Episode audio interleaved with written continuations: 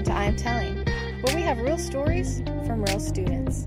Our podcast features students from South Mountain Community College Storytelling Institute, located in Phoenix, Arizona.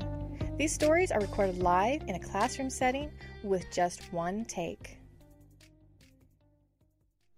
1009 10th Street Southeast, Jamestown, North Dakota.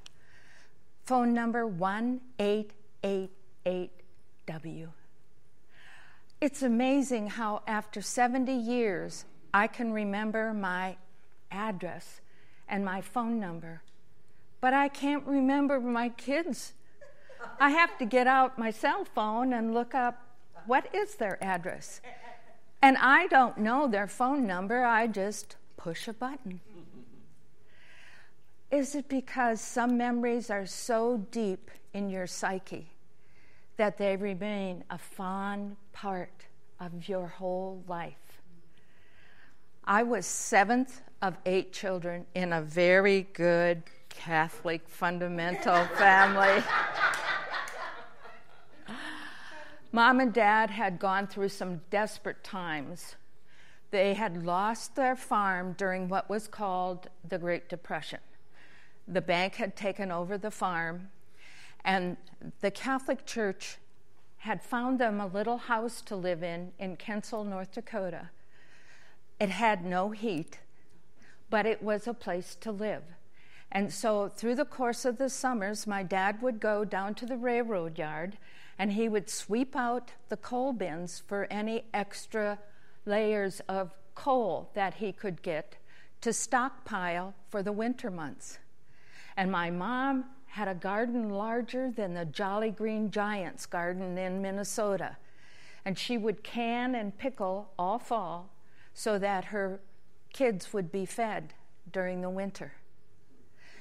They never lost their faith even when their firstborn died during labor.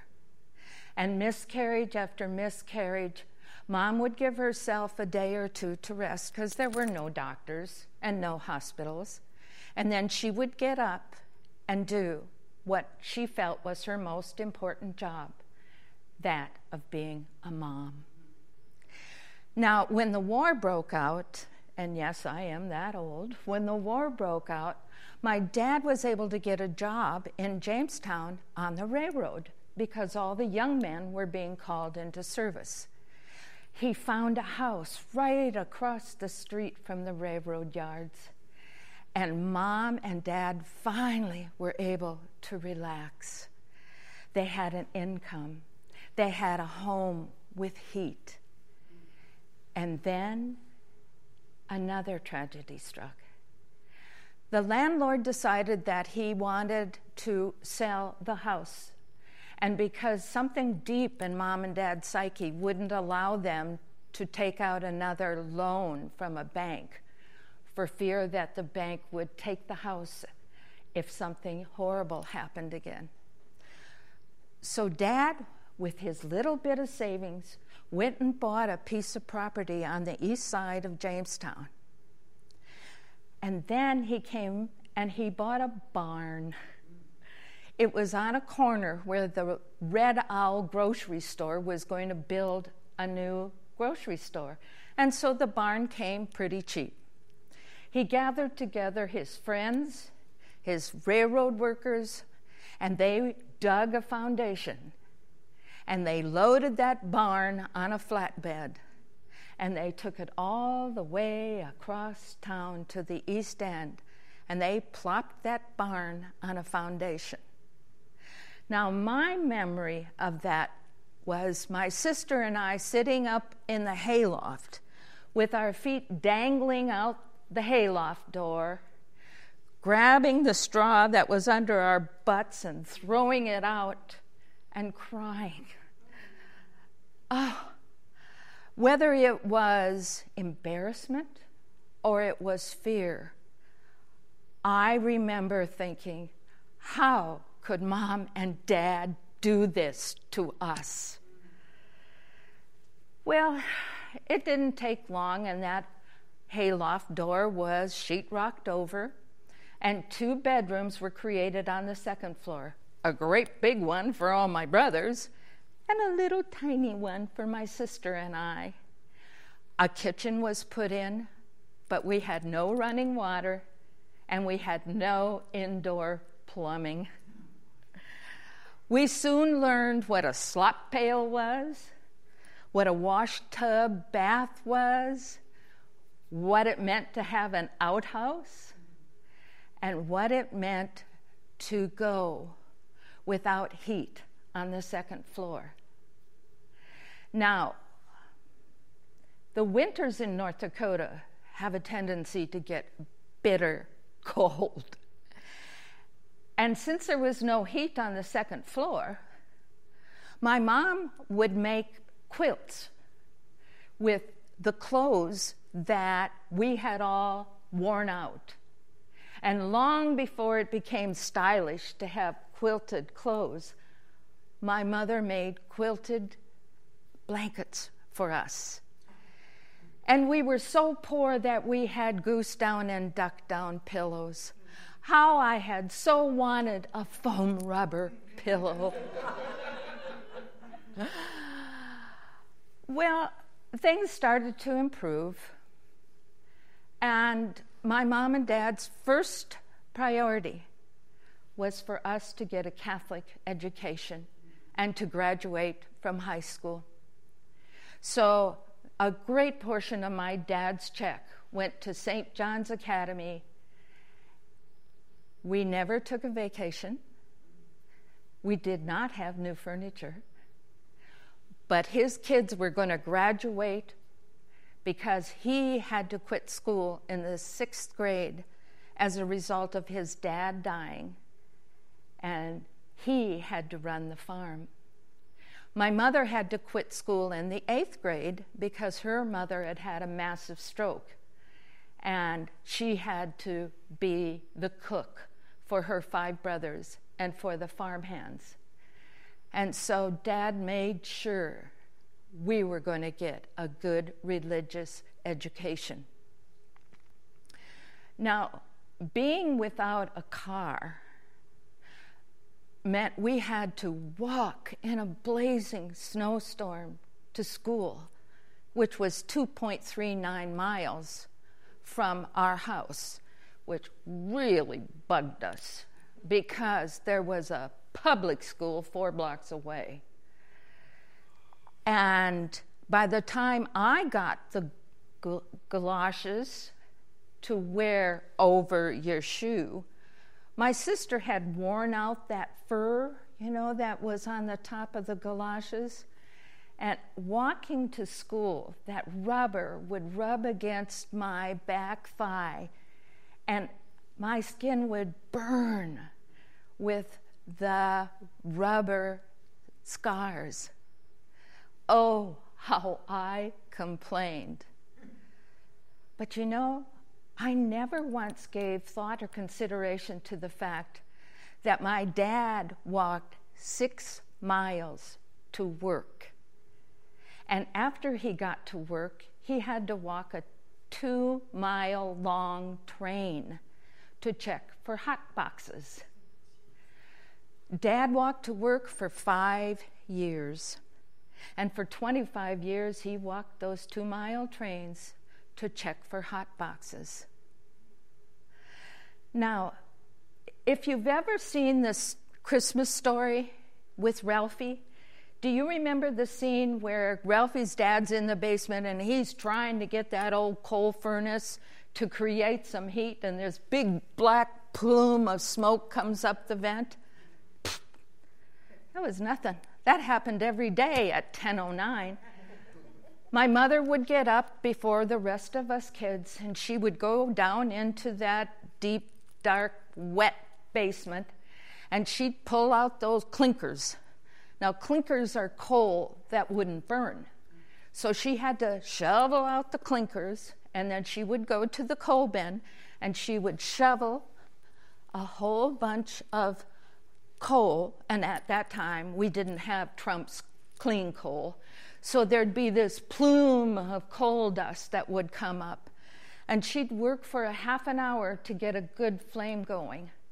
There were many, many mornings we were served breakfast by a woman who looked like she had worked the whole day in a coal mine. But we always had homemade hot breakfast oatmeal, French toast, pancakes served with the most glorious, deep purple choke cherry jelly that mom had picked and jelly the year before.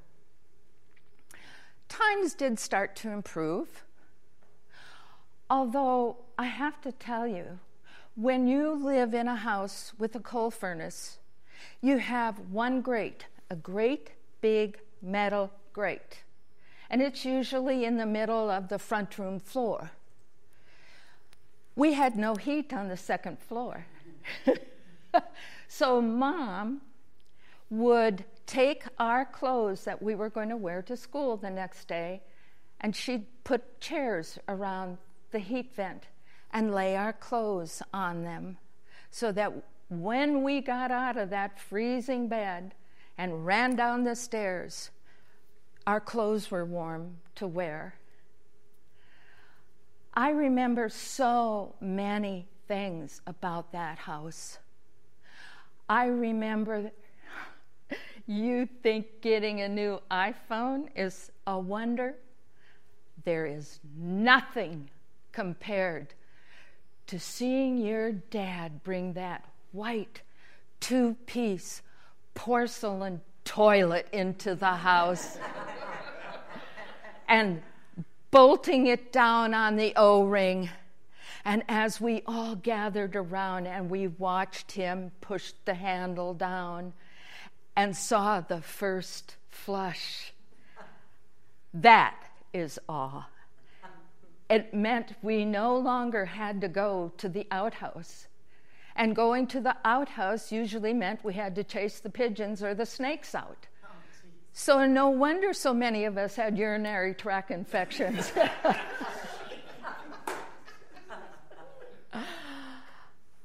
Times did improve.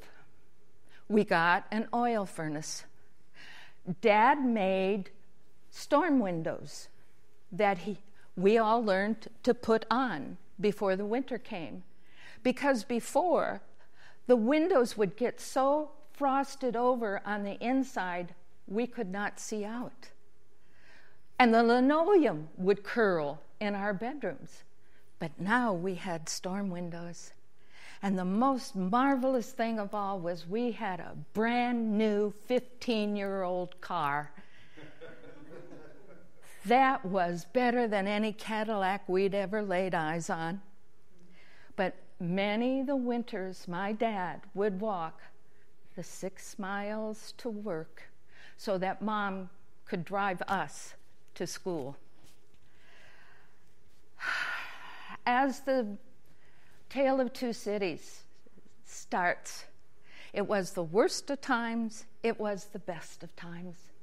And for me, that barn became a palace. And the lessons we all learned there my dad's philosophy was if you can't afford to buy it, if you can't afford to hire it done, then learn how to make it or do it yourself. And as a result, I've learned how to pour concrete. I know how to hang sheetrock. I know how to lay floors. I know how to paint. And I'm wicked with a hammer. I have remodeled many homes my ex husband used to tell people most women ask for cologne for Christmas. Merrily ask for a new Makita drill. now, none of us live in North Dakota anymore. All my brothers and sisters have moved on to greater lives and finer places. But I am a hardcore believer that the lessons we learned at 1009 helped every one of us become who we are. My brother Sam had a daily column for the Phoenix Gazette and Arizona Republic. He has written nine books, and he still writes for Arizona Highways. My brother Richard, as a result of tinkering with dad, became an engineer and he invented a part that was on the rocket that sent the astronauts to the moon. My brother Jim retired as a colonel in the Air Force, and before retiring, he was granted the Hughes Trophy, which is the award given to the commander of the best Air Force base in the Air Force. My sister and her husband became over the road semi truck drivers for 30 years, day and night, rain, sleet. They delivered food all over the United States. And I, well, I became a grateful member of Alcoholics Anonymous, a program that I work very hard at. My talents of sewing and painting and working with a hammer, I have become an artist. And uh, the stories that I was raised with, I believe, are a great basis for my storytelling. Now, once my brothers and sisters and I were raised, my mom and dad moved to Arizona. And in the two years they were alive, my dad learned how to play golf and ride a bicycle. and my mom, for the first time ever, wore shorts and slacks. And I saw them smile a lot. So when I think of saints, I think of my mom and dad who lived their whole life for the welfare and well being of their children. And when I think of sacred, I think of 1009 10th Street Southeast and the lessons and the love I received there.